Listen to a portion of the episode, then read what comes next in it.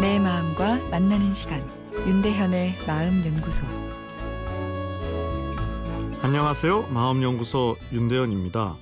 어제는 남의 험담을 할 때 동조해 주지 않는다고 서운해하는 사람 때문에 고민이 많다는 분의 사연 소개해 드렸죠. 동조를 하지 않고도 상대방을 서운하게 하지 않는 방법이 있냐 물어보셨는데요.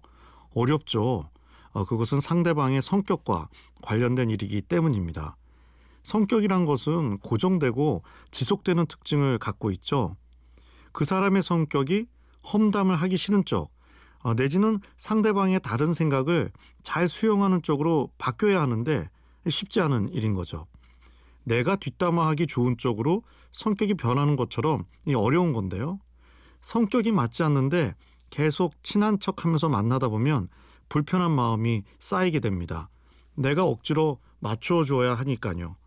불편한 마음이 계속 쌓이다 보면 그것이 화로 바뀌고 결국 화는 엉뚱한 곳으로 터져 나와 주변을 곤란하게 만들게 될 수도 있죠. 그래서 싫은 티를 내는 것이 필요하긴 한데 그때마다 속내를 표현해야 할까 말까 하는 고민이 생기게 됩니다. 특히나 남에게 잘 맞춰주는 성격일수록 싫은 속내를 표현하는 것이 쉽지 않은데요. 남에게 잘 맞춰주는 성격을 싫어하는 사람은 없겠죠. 그래서 주변에 사람이 많고 그것이 만족감으로 다가오기도 합니다만 이런 것이 군중 속에 고독이 느껴지는 원인이 되기도 하죠.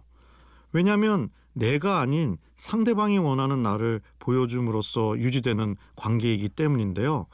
아, 물론 직장이나 비즈니스 관계에서 잘 맞추어주는 기술은 필수적이지만 인간관계 대부분이 이렇다면 오히려 깊은 관계가 적고 그만큼 고독도 깊이 느낄 수 있습니다.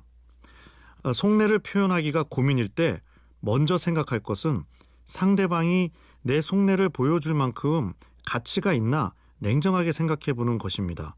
내 속내를 보여준다는 것은 그 사람과의 관계를 재조정해서 잘 유지하고 싶은 동기가 들어있기 때문이죠. 그럴 가치가 있다고 판단되면 그 다음은 내 마음을 과감하게 드러내 놓는 것인데요. 거기에 상대방이 긍정적으로 반응하면 관계는 한층 성숙된 관계로 발전하는 것이고 그렇지 않으면 나랑 잘 맞지 않는 사람이구나 하는 확답을 얻게 되는 것이죠. 세상 사람과 아, 모두 친하게 지낼 수는 없겠죠. 속내를 표현해야 나랑 맞는 사람을 찾을 수 있습니다. 윤대현의 마음연구소 지금까지 정신건강의학과 전문의 윤대현 교수였습니다.